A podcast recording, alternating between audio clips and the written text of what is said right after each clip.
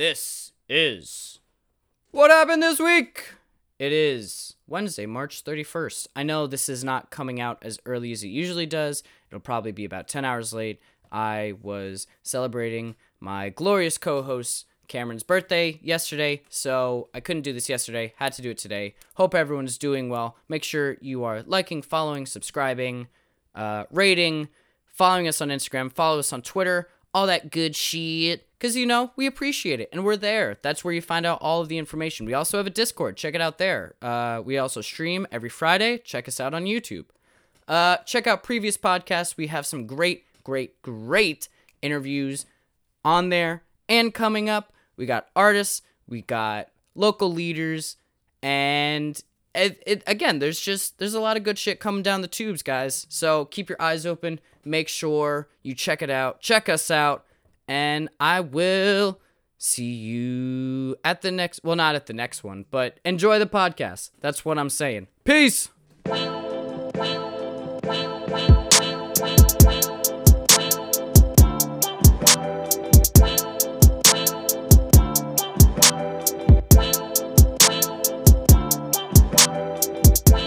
All right.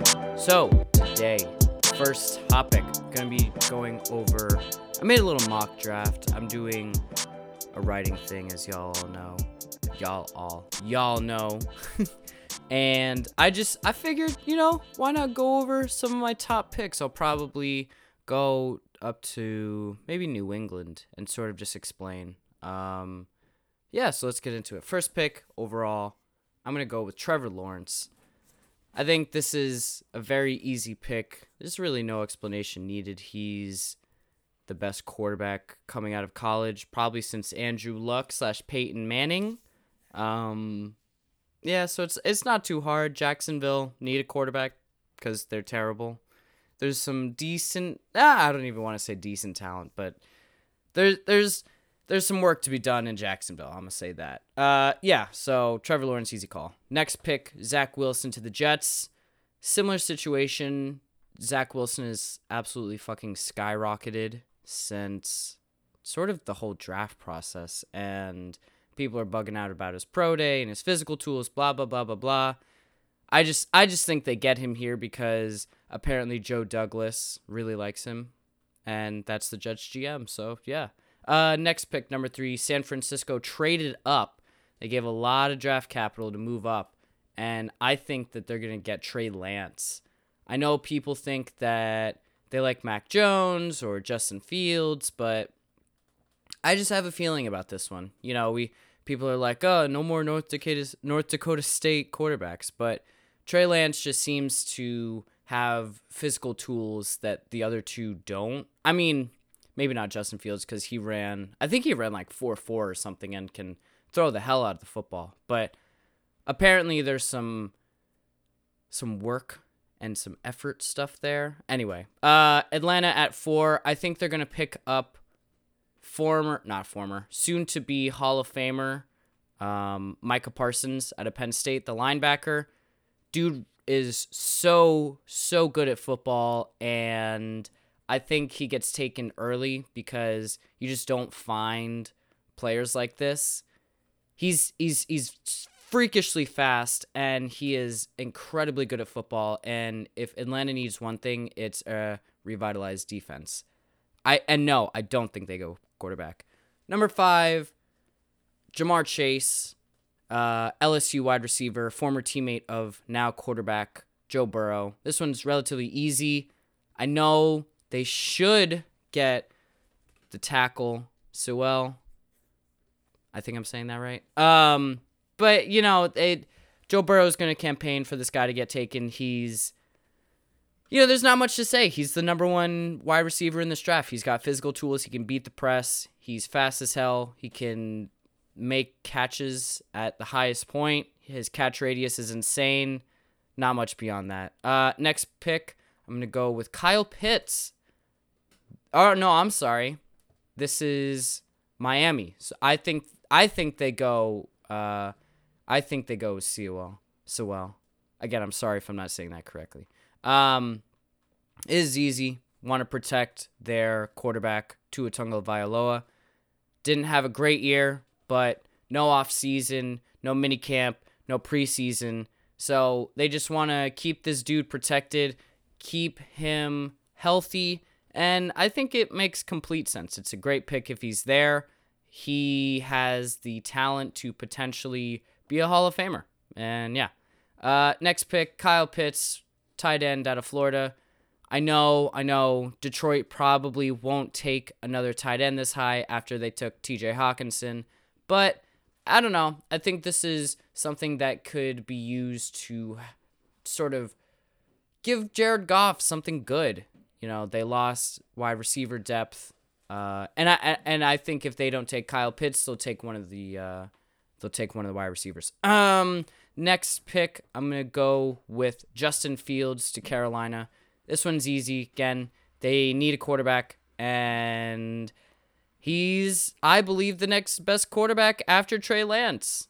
Carolina's been quarterback thirsty. They tried to trade for Russell Wilson, tried for Deshaun Watson, but they didn't get them, and I think they land their guy here. I do believe that they won't need to trade up to get him, but I could be wrong here. Also, yes, this is going to go over 5 minutes. I have a rant planned at the end that's not for the third topic that's not going to last 5 minutes, so stick with me here. Denver, next pick, Mac Jones. This one's easy again. Drew Lock, isn't it? He's not. I'm sorry, Denver Drew Lock fans, but he's not. He's not. And I think if you put him in this system that Denver has, surrounded by as many great skill position players as they have, whether it's, you know, Jerry Jeudy, Cortland Sutton, Noah Fant, you know, hell, you could throw Melvin Gordon in there. All very talented. You don't need a superstar. You just need a point guard. You just need a point guard, and that's exactly what Mac Jones was at Alabama. I'll throw some explanations on some of these, but there's not much to go off of. Dallas, Rashawn Slater, Giants, Caleb Farley, I'll just say that, you know, Joe Judge has thrown together a really good secondary, and I think getting a very physical and fast corner like Caleb Farley will be very beneficial to them. Philadelphia, Jalen Waddle. They've been wide receiver thirsty for a while, and they traded out of the top six, so clearly they felt comfortable with being like, okay, you know, we don't need Jamar Chase, or we don't need... They didn't need to be that high to get one of these fantastic wideouts because quarterback is so damn sort of thirsty right now. Quarterback class, they're very thirsty right now. Well, not the class, but the people at the top, they want quarterbacks.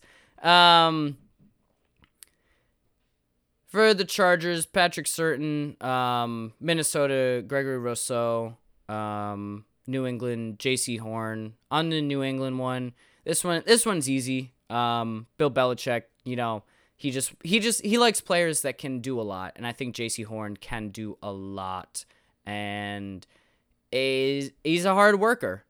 I know that. Oh, Colin, that's not in depth. Relax. It's a mock draft I'm going over in 10 seconds. So, you know, relax. Yes, I don't have Devonta Smith going this high. Okay. I think he will be the third wide receiver taken. Next topic, going to be talking about NBA. I know that's controversial. Teams post-trade deadline. You know, it is what it is. And anyway, there was a lot of trades. There was, but nothing that I think will really move the needle besides maybe Denver. But I'll get there in a sec. So, basically, post-trade deadline, I think the Nets are still the best team. I think that's easy. Lakers are like 2A, depending on where you put the Jazz and the Nuggets, just because the Nuggets got better, and the Jazz are a very good basketball team. Anyway, the Magic they didn't quite have a fire sale, because if they did, they would have gotten rid of Terrence Ross, And there are some other players on that roster that I think they could have gotten value from that they didn't sell off. So you know what? Good for Orlando for not completely destroying their culture, even though I don't know if they had one. Anyway, you know, Chicago got a lot better. Boston got Evan Fournier. Yeah, so let's get a little deeper into it. So Denver, they traded away Gary Harris and not Michael Porter Jr. RJ Hampton, as well as a first-round pick. And other picks they got... Oh, washer's done. And they got Aaron Gordon, who decided to wear the number 50 because he's still petty about the dunk contest. Like, first of all, Aaron Gordon, it's okay. Like, it's okay. It's okay. Nobody cares about the dunk contest anymore. So it's fine. You're okay. You know, apparently he did a whole documentary about it and blah, blah, blah, blah, blah. I think this is the Nuggets also got JaVale McGee, just in a separate deal. I think for the Denver Nuggets, this is actually pretty solid because now you have somebody who doesn't have to come in, or who can come in and doesn't have to be the number one option on offense. And he has shown that when he is locked in, he can be a very, very good asset for defense. I think this also helps Michael Porter Jr. a lot because you can have him play the 4, Aaron Gordon play the 3, and then whoever's the tougher matchup defensively, you're like, all right, Aaron Gordon, go get him, you know? Do I think this has them above the Lakers? No, just because it's LeBron James and Anthony Davis, and I know they're both injured, so we're sort of seeing the Lakers lack of depth in a way that's pretty sucky. You know, they're not winning games, and they're losing playoff seeding. I don't think this moves the needle for Denver, just because when LeBron James and Anthony Davis come back, they're still going to be those dudes. The Los Angeles Clippers also got Rajon Rondo. They traded Lou Williams for him. First of all, good for Rondo, because Rondo was just in Atlanta, just not wasting away, but, you know, dude got paid and he got his ring last year, so he's just going to vibe out. So I think now that he's on a contender, that'll sort of put a fire under him. And, you know, Rondo's not afraid to be like, hey, man, you fucked up. What's up? What happened with that? And I think that's something that this Clippers team really needs because, you know, they're lacking those teeth. They don't have those teeth there. Chicago traded for Nikola Vucevic. I think this is a great trade for Chicago because it raises the floor on them.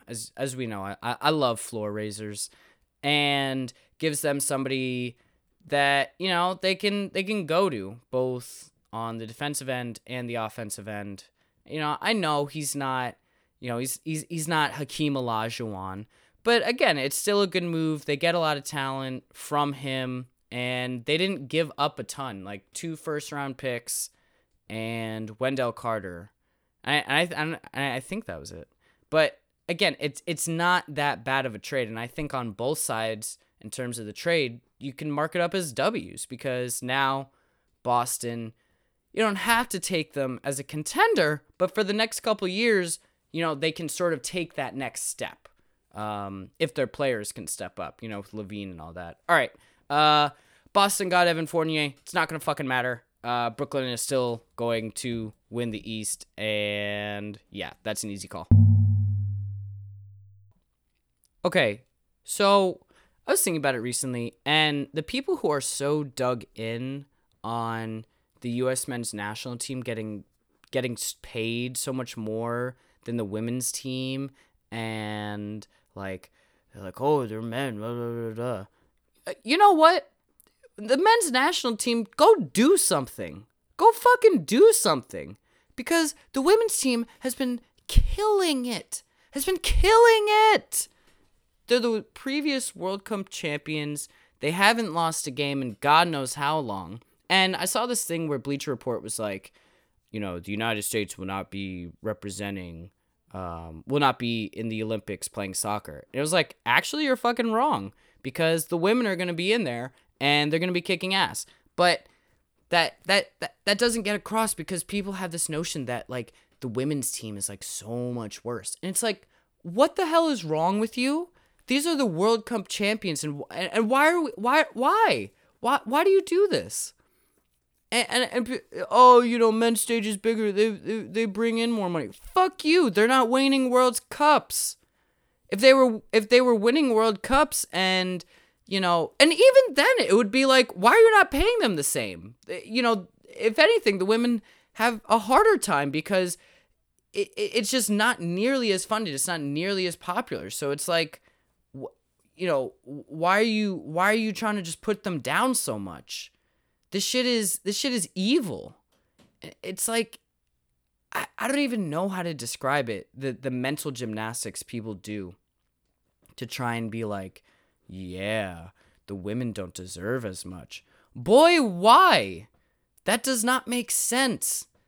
Again, they are just so much better in terms of results, and people want to just shit on them. Like, can you not just be proud and want people to get what they deserve? Anyway, rant over, because this shit pisses me off. All right, and that was it for What Happened This Week. It was good, you know.